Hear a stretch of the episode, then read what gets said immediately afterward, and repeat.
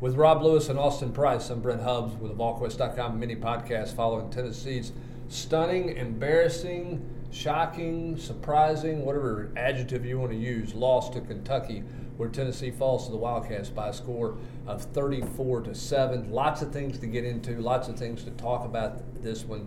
Uh, as I'm written about and writing about today, uh, the fact of the matter is, four games in, particularly when you look at the last two, Rob Tennessee doesn't have an identity on offense, and they got a frustrated head football coach because of it. Yeah, I mean, I, as we, we were talking off air, I thought that was the most telling thing about his press conference. Um, is you know he seemed to take some take some shots at, at Jim Chaney. I mean, clearly, I mean Jerry Jerry Guarantano is, is kind of the story of the, of the day. Three more turnovers, two two weeks in a row with three turnovers, but you know Pruitt's kind of you know dig about the the play call or play Colleen, I thought was um, the, the biggest story coming out of today, other, other than you know getting embarrassed at home by Kentucky. Yeah, I mean, Jim. I mean, Jeremy Pruitt saying post game that you know undecided at the quarterback position, and basically said change could happen anywhere within the program. Austin, I'm not. I'm not going to sit here and hot take it that he's firing somebody tomorrow, but I, I would say there's going to be a pretty ugly offensive meeting taking place tomorrow when they have a conversation about where that what the direction is of the offense and how do they get there? Where do they want to go? I don't know where they want to go. I, today, it, it, you know, I put on the board in the chat, Brent, for a, for an offense that you know for the first three and a half games has prided itself on basically going forward back when, when they're past your own 40 yard line on fourth down, called the game like they were, you know, scared to to you know advance it past the sticks at all. I mean, some of the play calls in the second half. I mean, I get it. You're you're you, you have no faith in Jarrett. You have no faith in the passing game. But when you're down three scores, sitting there and handing it off or throwing, you know, throwing it for a five yard gain on a third and 15, it just makes no sense to me. Like, why even call the play? If that's the case, why is he in the football game?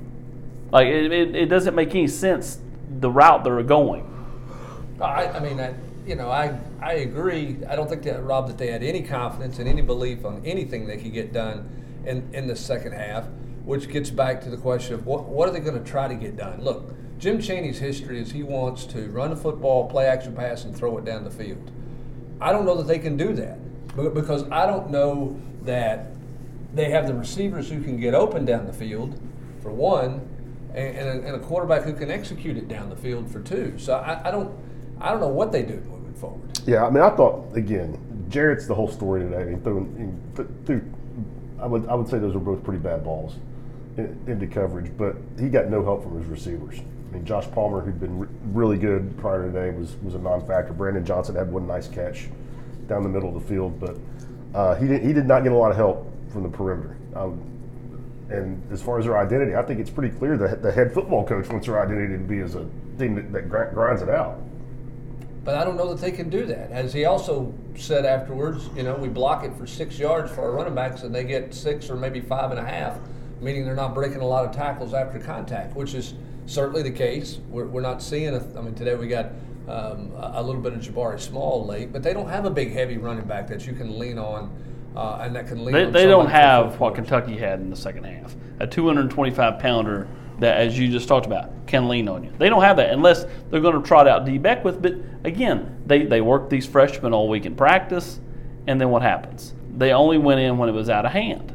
Like you know, Jeremy talked about that after the game, and then when I asked him to expound on it, then all of a sudden, well, we got off, we we, we got separation today. Better not, you know. I think you're letting on.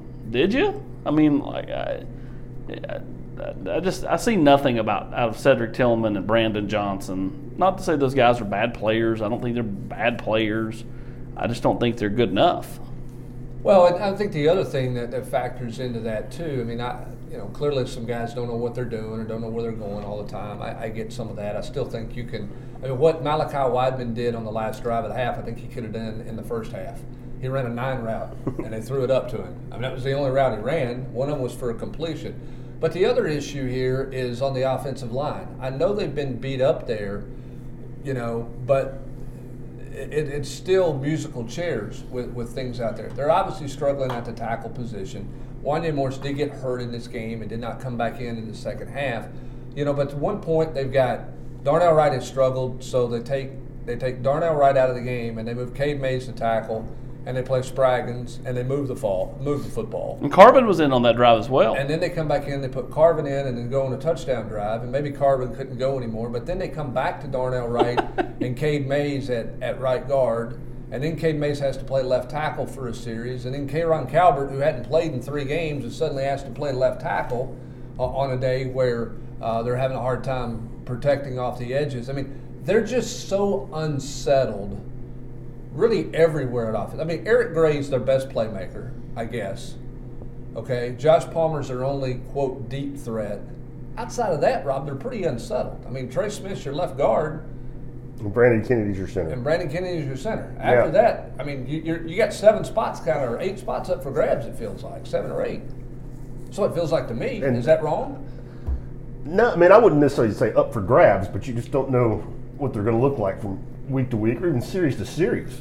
You know, when you're talking about the offensive line, and to be you know to be talking about that nearly halfway through the season is uh, certainly not ideal. Well, no, and I know Jeremy said he didn't want to sound like you know an excuse maker, but he did sound like an excuse maker to talk about you know the fact that all these guys haven't practiced. What was Kentucky's excuse? What's every other team's excuse? I mean, Missouri had a, a, a you know 20 kids out last week and they beat LSU. Like I mean, like eh, eh, nobody wants to hear that. Just like nobody wants to hear that you know it wasn't Jarrett's fault on on the Ty Chandler you know mistake where he forced the fumble. I mean, nobody wants to hear that it's Jim Chaney's fault on a bad play call. You know, the, the people want you know change. That don't mean that they're always going to get it, but like you have to give them something, or you're going to lose them. Well, they want results. I mean, and, whatever it takes to get results is what they're is what they're looking for and what they're they're seeking. And, and I think it's going to be fascinating to see what those results be uh, will be mo- moving forward because. Um, obviously, next week is going to be a monumental challenge with Alabama coming to town, and then and look, there are no there are no layups, there are no easy ones. Maybe Vanderbilt, but there's nothing else on this roster that's easy or on the schedule that's easy in any way, shape, or form. And look, offensively, look, the defense in the first half gave the offense every opportunity, Rob, to be completely successful. And in the second half, defense didn't get out didn't get out of the locker room. No, the defense. Once the offense went three and out to start the second half, they were done. It looked like. You hate, I mean, you hate to question effort because you don't know, but it certainly didn't look like that was that that was a, a defense giving 100 percent in the second half. And again, you know, I, don't- I don't know that it matters, but it, it didn't look great. No, it didn't look great at all. And again, Austin, they can't they can't defend a slant for the fourth week in a row. they can, I mean, they can't defend a slant. If if, if you, don't think next week they're going to put Henry Ruggs, you know, uh, and lined up to Jaylen I mean. Jaylen Waddle Yeah. lined up to give him a slant early in the game next week. Oh yeah. I mean, you know, that, that's just the reality. They can't defend that play. And today, Kentucky got them when they went nickel. Kentucky tried to hammer it and run it down their throat. And when they went, you know, with a regular base personnel, no nickel, They just threw it slants. across the middle, yeah. They threw slants. And, and and when they went and when they went nickel and Kentucky ran it, they ran it with a 225 pound sledgehammer who Tennessee could not tackle. Period. The second half, he looked like he was bathed in Crisco out there. Tennessee fans were just, or Tennessee uh, players were just slipping off of him, arm tackles. It was I mean, what, what Kentucky rushed for in the second half? Uh, 100, too much. 187 total. They had 28 in the first half, so they went they went for 159. 159 yards in, in the, the second, second half, half. as they had their way with Tennessee in the second half. Tennessee couldn't get a stop. Tennessee couldn't make a first down. They, they couldn't get anything done. So let's let's let's move it forward. Let's take Alabama out of the equation. Let's not, let's not even worry about the matchup with Alabama. You're Jeremy Pruitt. You're going to go to the practice field on Sunday. You're going to get in the staff meeting. You're going to get in the film room. Your staff's going to get in there what, what is what is the three biggest priorities for this coaching staff starting tomorrow to help this team move forward into the back half of this season? You got a good quarterback. What do you do? I, I'm I'm playing somebody besides two, or I'm playing multiple people besides two. I'm playing multiple. I, I don't know why not. I mean, like, why not give all these guys a try? I know they have no faith in, in Brian Maurer, but you never know. I mean, he's given he was given a lot of opportunities last year to, to kind of be the guy, and he made mistakes. He was given opportunities in fall camp. and He, he, he had mistakes.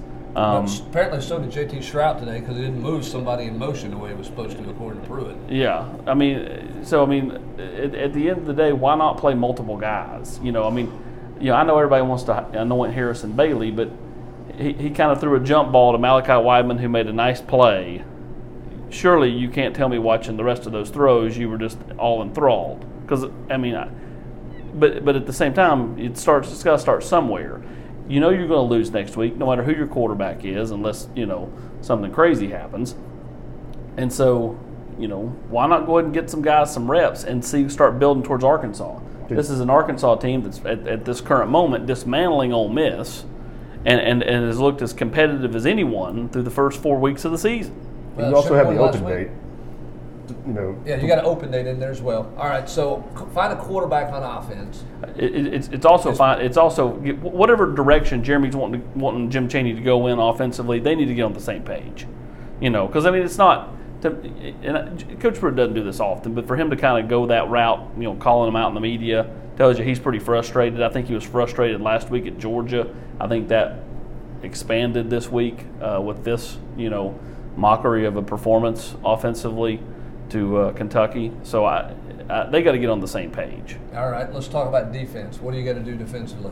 figure out how to cover the middle of the field. I mean, Kentucky comes in here with the the only team worse at throwing the football in the league is Vanderbilt. Kentucky comes in here and goes 13 to 16, and you know just cars you up the same way that the three other opponents have carved you up in the middle, picking at the same spot. I mean, I, I, I think that's definitely the priority on that side. Of I it. mean, mind boggling they don't have any. I mean, they just give up the inside leverage, it seems like all the time. Well, I mean, any idea? I don't. I, I mean, I, I'm schematically, it's over my head, I guess. I don't have any idea why four games in that, that they're just letting guys get inside releases on them at that position. I don't. I mean, I wish I had an answer for that one, but I don't have an answer for that one.